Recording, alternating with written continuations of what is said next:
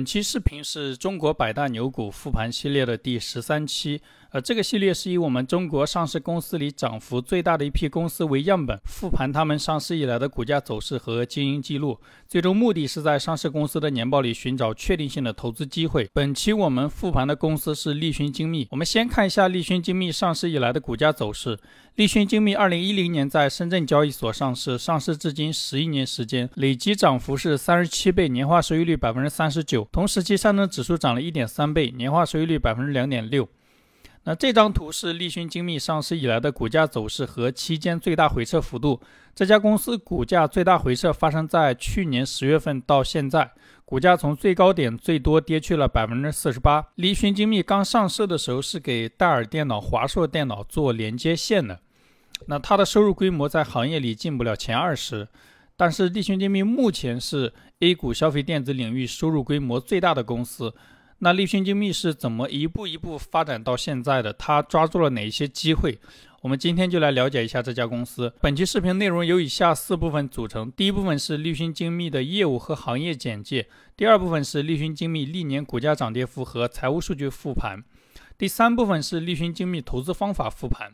那苹果产业链的公司有非常独特的投资方法。那借这一期的视频，我们学习一下。大家看完之后，也可以用同样的方法复盘产业链里的其他公司。最后一部分看一些公司数据，简单判断一下这家公司的未来。那这里要声明一下，视频中所有的内容都仅作为案例讲解使用。不作为任何人的投资建议。那我们打开立讯精密二零二零年的年报，首先看到的是公司业务概要。这里讲到公司研发、制造及销售的产品，主要服务于消费电子、通信及数据中心、汽车电子和医疗等领域。因为这公司比较神秘，年报和官网都没有披露客户的名字。只能通过调研纪要和新闻去猜。这里的消费电子客户主要是苹果公司，通信及数据中心客户主要是华为、爱默生，汽车电子客户主要是宝马、奔驰，医疗客户不知道是哪些公司。等下我们会看各个业务的收入占比，这些看不出客户的业务比例比较小，看不出也没有关系。那这张是管理层的讨论与分析。二零二零年是极具挑战也充满机遇的一年。面对新冠疫情的全球蔓延、世界经济深度衰退、中美贸易摩擦的持续升级、全球政治环境复杂加剧、汇率市场波动等外部因素影响，公司专注于研发投入、智能制造体系优化及客户服务的同时，进一步完善和细化未来两个五年战略规划。这里讲了很多大环境的情况，在其他公司的年报里我们都看过了。唯一值得注意的是两个五年规划，看的像是预测公司未来业绩的线索。但我搜了这家公司最近五年的年报，都没有查到这个所谓的规划具体是什么。最后一行是公司的业绩报告期内，公司营业收入较上年同期增长了百分之四十七点九，归属母公司的净利润同比增长了百分之五十三，这个业绩增速非常高。下面是各个业务的收入占比，先看黄色的营业收入占比，消费性电子占比百分之八十八点五。这个客户主要是苹果、华为这两家公司，其他业务占比都很小。其中电脑产品占比百分之三点八，这个业务是立讯精密的老本行。二零一零年立讯精密上市的时候，是给富士康做电脑配件的。富士康拿着立讯精密的配件给联想、华硕、戴尔组装电脑。再看绿色的收入较上年变动幅度，消费电子业务较上一年增长了百分之五十七，这个增长幅度很大。其他业务占比比较小就不看了。这张是各项业务的毛利率。还是只看消费电子就行。消费电子业务毛利率百分之十八，注意红色部分的毛利率变动较上一年降低了百分之二。那学过微观经济学的应该知道，收入大幅增长的同时，理论上单位收入对应的固定成本应该会降低，毛利率提高才对。那立讯精密毛利率降低，是因为它的大客户是苹果公司。立讯精密跟苹果公司做生意的时候是没有议价能力的。这张是各项业务的成本占比。立讯精密成本披露的非常笼统，因为它的最大客户是苹果公司，很多原材料是苹果公司指定好的，这里看不出什么信息。消费电子的成本占比百分之八十八，跟收入比例是一样的。这张是公司的前五大客户占收入的比例。那这些客户都很神秘，其中客户一占年度销售总额比例是百分之六十九，那这个就是苹果公司了。具体帮苹果公司做什么产品？因为苹果公司有保密协议，公司年报里面没有披露。那根据调研纪要的信息，主要是无线耳机、各种充电线、连接线，其中无线耳机的占比最大。这张是公司二零二零年的股东信息，公司第一大股东是创始人团队，第二大股东是北向资金。等一下我们会详细看。第三、第四大股东是国家队，第五大股东是华硕电脑的一家子公司，其他都是一些机构。我们单独看一下这个股东里的创始人团队和北向资金。立讯精密的大股东是立讯有限公司，这个公司的持有人是公司的两位创始人，分别是王来春和王来胜，他们两个是兄妹关系。这里面的核心创始人是王来春，他也被称为科技界的老干妈。王来春一九六七年出生于广东汕头，初中学历。一九八八年赶上富士康在深圳第一次建厂，他去应聘，成了富士康第一批生产线的一员。那他在富士康工作了十年，从流水线的员工做到富士康在大陆的最高管理岗位。一九九九年，王来春三十一岁，从富士康辞职，跟着哥哥创立了立讯精密。他们最早的生意模式类似于外贸员，就是找客户，拿到订单之后再找加工厂加工，自己赚中间的差价。后来公司规模做大之后，开始有了自己的加工厂，主要产品还是电脑的各种连接线。这些连接线相当于电子产品的神经系统，像电脑芯片、风扇、处理器这些硬件都需要线连接起来才能正常运转。立讯精密有了自己的加工厂之后，开始接一些大客户的单子，像当时的联想电脑、方正电脑、同方电脑都是他的客户。二零零四年，富士康在大陆的业务规模越来越大，立讯精密有机会切入到富士康的供应链，做的产品还是电脑连接线，它间接为华硕、戴尔这些全球性电脑品牌供货。二零一零年的时候，立讯精密在深圳交易所上市。立讯精密招股说明书里面披露，那时候它的规模在行业里只能排到二三十名。那很多公司我们介绍到上市就结束了，但是对于立讯精密来讲，上市只是刚刚开始。那这家公司上市以后，利用资本市场的融资能力，做了一连串的收购，一下子打开了自己的产品线和客户群。这里讲几个对它影响比较大的收购。二零一一年，立讯精密上市的第二年，收购了联韬电子百分之六十的股份，进入苹果产业链，给苹果公司做电脑的充电线。手机的充电线，这一年也收购了深圳科尔通百分之七十五的股权，进入通信领域，成为华为、爱默生、中兴的供应商。二零一三年收购了德国 SUK 百分之一百的股权，进入汽车零部件领域，成为宝马、奔驰的供应商。二零一六年收购了苏州美特，进入声学领域，为后面代工声学产品做准备。二零二零年参股伟创投资，那公开信息显示，伟创是苹果 iPhone 的代工厂之一。靠着这些收购，立讯精密的产品线越来越丰富，服务的客户越来越多，收入规模也越来越大，股价也是屡创新高。像这种靠收购做大的上市公司有很多，规模最大的富士康也是靠这个方式发展起来的。但立讯精密除了收购做得多，它做的还非常好。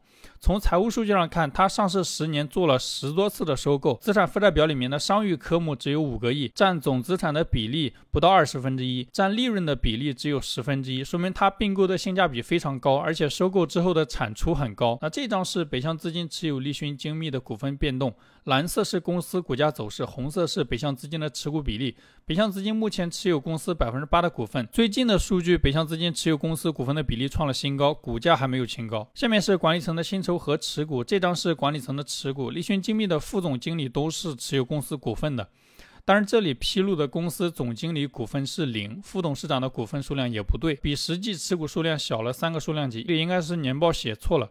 这张是管理层的薪酬，核心管理人员薪酬在一两百万这个区间。公司除了二零一八年做过一次股权激励外，最近两年没有做过股权激励。以上是立讯精密的公司业务和行业简介，下面开始立讯精密的股价波动和财务数据复盘。这张图红色是立讯精密每年的股价涨跌幅，蓝色是同时期指数的涨跌幅。立讯精密上市十一年，只有一年跑输指数，那它的股价走的确实非常强。这张是立讯精密上市以来的收入变化，立讯精密的收入从上市时候的二十六亿增长到二零二零年的一百三十亿，增长了三十六倍。立讯精密上市以来，收入一直在增长，而且增速一直很高，跟它不断并购、发展新的业务有关系。这是消费电子领域最大的几家公司的收入变化。注意这些公司的收入曲线，只有立讯精密的收入从来没有下滑过。那其中，冠捷科技、歌尔股份、蓝思科技这些公司最大的客户都是苹果公司。但是来自于苹果公司收入的比例不同，我整理了苹果公司占他们收入的比例数据，有兴趣的可以关注同名公众号“读财报学选股”，回复“苹果”免费获取这些数据。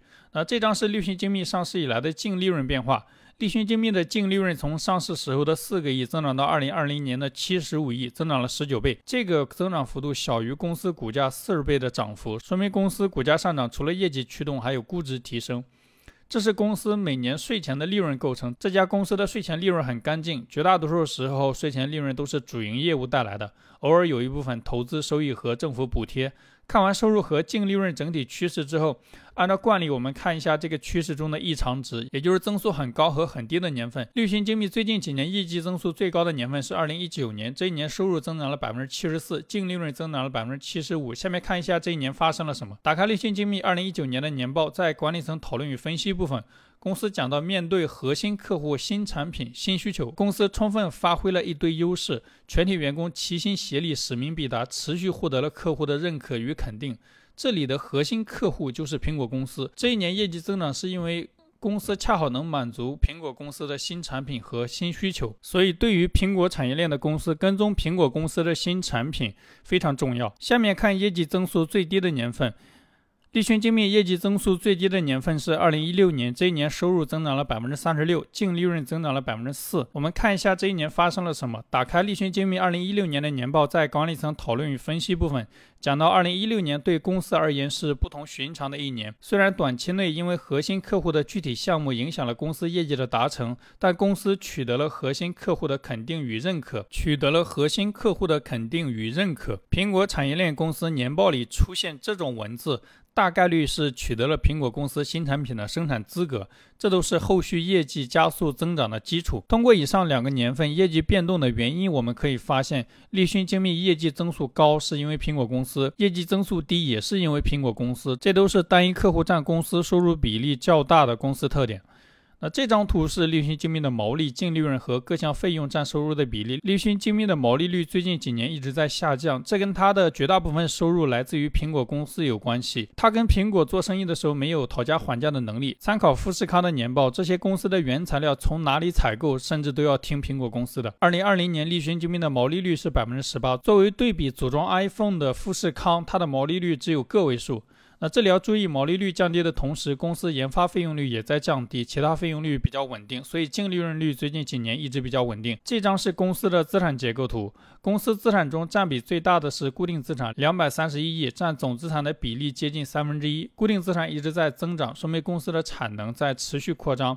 占比第二的是应收类科目，一百四十一亿。虽然应收款比较多，但公司主要客户是苹果公司，应收款的坏账率比较低，影响不大。占比第三的是现金类资产，一百三十七亿。这张是公司的负债和股东权益结构图，占比最大的负债是蓝色的应付类科目，主要是应付款两百三十二亿，这是占用上游供应商的钱。其次是有息负债一百一十五亿，这个金额跟前面看到的货币资金一百四十一亿没差多少。公司账上的现金流不是很充足，其他。负债金额都非常小，就不看了。这张是公司的营运资产、营运负债和营运净资产的变动。营运资产是被下游客户占用的钱，营运负债是占用上游供应商的钱。立讯精密营运净资产，二零一九年以前都很大，二零一九年之后明显好转。二零二零年的营运净资产虽然在增长，但跟以前相比小了很多，这些是好现象。下面是现金流量表，我们直接按照不同功能把现金流拆一下。公司最近几年金额比较大的现金流科目，主要是红色主营业务的现金流入，绿色产能扩张的现金流出，浅蓝色发行股份融资的现金流入。最近几年，红色主营业务现金流入一直在增长，说明公司的生意越来越赚钱。绿色产能扩张的支出也一直在增长，而且产能扩张的花费绝大多数时候。大于公司主营业务赚到的钱，说明公司赚到的钱不够花，造血能力比较差。为了解决钱不够花的问题，公司一方面在增加借款，一方面在发行股份融资。二零二零年浅蓝色股份融资拿到的钱，快赶上主营业务赚到的钱了。我们以最新的二零二零年的年报数据为例，看一下，红色六十九亿，说明公司主营业务赚到了六十九亿的现金；绿色负七十四亿，说明公司扩展产能花掉了七十四亿；浅蓝色六十一亿，是公司增发股份换取到的现金。因为公司造血能力比较差，经常出售公司股份进行融资。立讯精密刚上市的时候，创始人团队持有公司百分之七十的股份，那现在只有百分之四十了。这张是公司的自由现金流变化。公司主营业务虽然赚钱，但产能扩张花掉。的钱一直比赚到的钱多。导致公司自由现金流大部分时候都是负数。这也是苹果产业链公司的通病。这些公司为了拿到苹果公司新产品的订单，只能不断花钱购买新的设备，研发新的技术，需要不断的投入。作为对比，白酒和中药公司就不需要这种没完没了的投入。那甚至酿酒的技术长期不变，还会被夸是传统工艺。可口可乐曾经花钱更改口味，也被消费者抵制过。这种公司就不需要砸很多钱去跟上新潮流。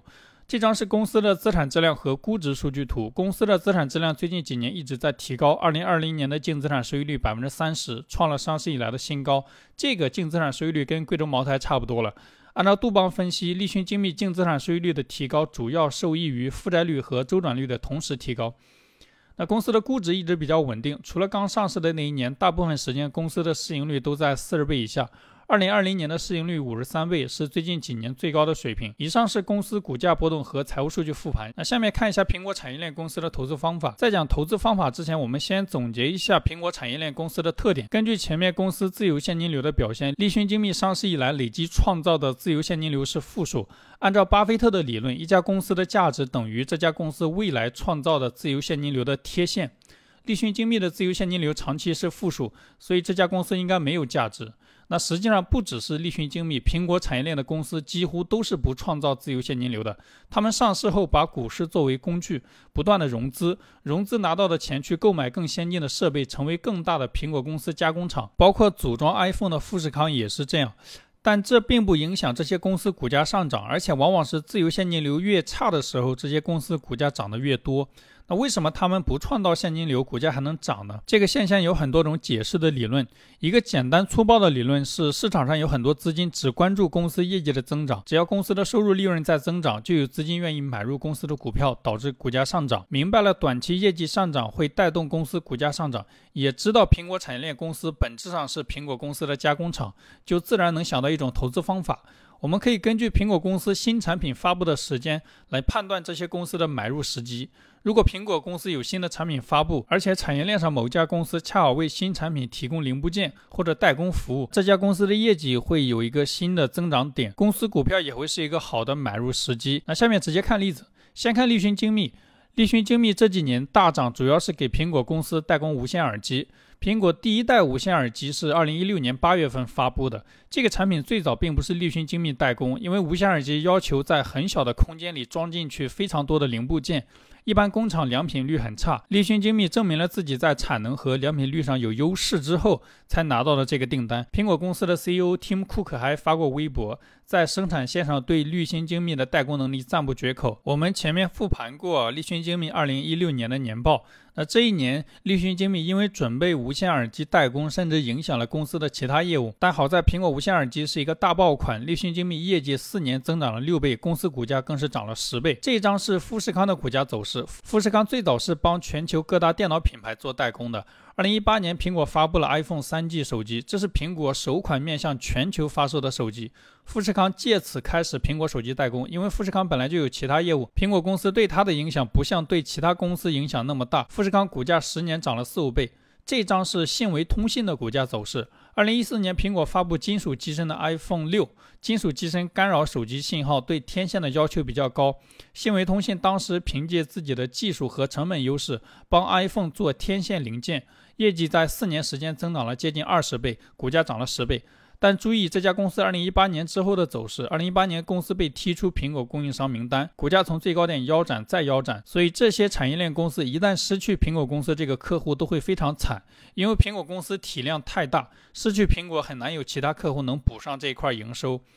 这张是舜宇光学的股价走势。二零一六年，在华为和 iPhone 的带领下，手机行业开始大量发布双摄甚至多摄的产品，大家拼命往手机上堆摄像头。舜宇光学是有成本优势的光学镜头企业，业绩两年时间翻倍，股价涨了五倍。最近几年，手机流行拍月球，摄像头模组出现了五片、六片的镜片组合，公司业绩和股价又涨了一波。这是瑞声科技的股价走势。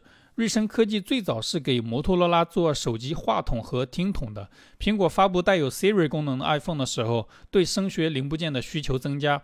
瑞声科技凭借高品质和低价格进入苹果产业链之后，七年公司的业绩增长了九倍，股价涨了五十倍。这里也要注意这家公司股价最近几年的走势，也是因为丢了苹果这个大客户，业绩腰斩再腰斩，股价也是腰斩再腰斩，走势非常惨。那这张是美国的一家公司，最早是帮苹果手机做手机玻璃的。二零一四年因为被踢出苹果的供应链，股价先是暴跌，最后破产。最近这家公司又有股价信息了，不知道是不是在粉单市场上交易。通过这些例子，我们能看出来，这些公司进入苹果产业链的时候，不管是业绩还是股价涨起来幅度很大。所以，苹果有新产品发布，并且产业链上某家公司能够为苹果提供新产品或服务的时候，是买入产业链公司股票的好时机。啊，这个方法说起来很简单，但散户执行起来并不容易，因为苹果公司有保密要求。那这些产业链公司年报里不会披露客户是苹果，更不会披露在帮苹果代工什么产品。那机构有人力优势和资金优势解决这个问题。像公募基金，它有很多种方式获得代工厂的产销量。比如立讯精密代工无线耳机，机构可以找立讯精密最大的几家原材料供应商，通过立讯精密原材料的采购数量，提前预测它的产量。也可以用技术定期爬取国内外各大电商平台苹果无线耳机的销量，间接判断立讯精密的产量。散户没有这些能力，只能通过新闻或者调研去问管理层获取这些信息。那通过这些例子，我们也能看出来，这些产业链的公司一旦失去苹果公司这个客户，股价跌起来跌幅巨大，甚至可能归零。所以在不了解公司基本面的时候，不适合长期持有。科技行业变化非常快，原先领先的公司可能几年之后就落后了。巴菲特以前不买高科技公司，他怕的就是这个。巴菲特的资金体量巨大，投资的时候没有办法做到快进快出，只能做长期投资。但科技公司变化太快，放在一个比较长的周期去看，这些公司不知道会变成什么样。像立讯精密买的时候是一家做电脑连接线的公司，那卖的时候已经变成代工无线耳机的公司了。科技行业的变化周期跟巴菲特的投资期限不匹配。除了科技行业技术变化快，苹果作为非常强势的公司，一旦一个产品成熟或者销量很大。苹果会主动培养不同的代工厂，让代工厂之间相互竞争，降低自己的成本。反映在财务数据上，代工厂的毛利率会越来越低，苹果公司的毛利率会越来越高。一旦产业链公司帮苹果公司做的产品饱和，产业链公司会进入互相竞争的状态，大概率也是卖出这家公司股票的时机。那我们怎么知道苹果的某一个产品是否饱和呢？在这个事情的判断上，散户也是没有任何优势。那我这里讲一个简单的思路，这个思路只适合判断苹果公司某个单品的销量，比如立讯精密代工的无线耳机，我们可以以耳机产品的名字为关键词，利用百度指数或者谷歌趋势。判断这个产品的热度，这是百度指数显示的 AirPods 这个关键词的热度，从二零一六年底开始出现，二零二零年见顶，在热度出现时候买入立讯精密，在热度见顶的时候卖出，这期间立讯精密的股价涨了四五倍，这个能解决投资中卖出的问题。在这些产业链公司的年报里，也有一些更直接的信息可以辅助判断。本期视频时间有限，这个方法以后在财报阅读课里面再讲。以上是立讯精密这类公司的投资方法复盘，最后看一些数据，简单判断一下这家公司的未来。因为立讯精密主要的产品是无线耳机，从前面的热度看，这个产品已经进入饱和阶段，公司毛利率也在降低，这个产品想实现大的增长比较难。那这张是公司管理层对未来的判断。二零二零年的年报中，公司管理层没有披露二零二一年的具体业绩目标。这里讲了一下手机行业的趋势，二零二一年和未来几年都是个位数增长，这个增速很低。还讲到未来几年消费电子业务仍将占据公司重要位置，所以还是要盯紧公司代工的苹果产品。这是前面讲过的立讯精密并购的企业，二零二零年最新并购的这家公司是做 iPhone 代工的，是全球排名第三的 iPhone 代工厂。绿芯精密持有这个代工厂百分之三十的股份，剩下百分之七十是立讯精密创始人持有，不在上市公司里。参考富士康的财务数据，组装一台 iPhone 代工费用是六点五美元。绿芯精密组装一套无线耳机代工费是三美元。如果能做 iPhone 代工业务，公司的业绩应该还会有提升。这是综合以上得到的这类公司投资方法，核心是关注苹果公司发布的新产品。新产品从无到有的阶段，产业链上受益的公司业绩和股价都会大幅增长。一旦新产品进入饱和阶段，或者公司被踢出苹果产业链，业绩和股价又会大幅下跌，不适合长期持有。这是本期视频用到的财务卡片，有兴趣的可以关注同名公众号“读财报学选股”，免费获取这些资料。好了，以上是本期视频的所有内容。再次重申一遍，视频中所有的内容都仅作为案例讲解使用，不作为任何人的投资建议。欢迎评论或者私信你关注的公司，我来复盘。希望本期视频对你的投资有启发，感谢观看。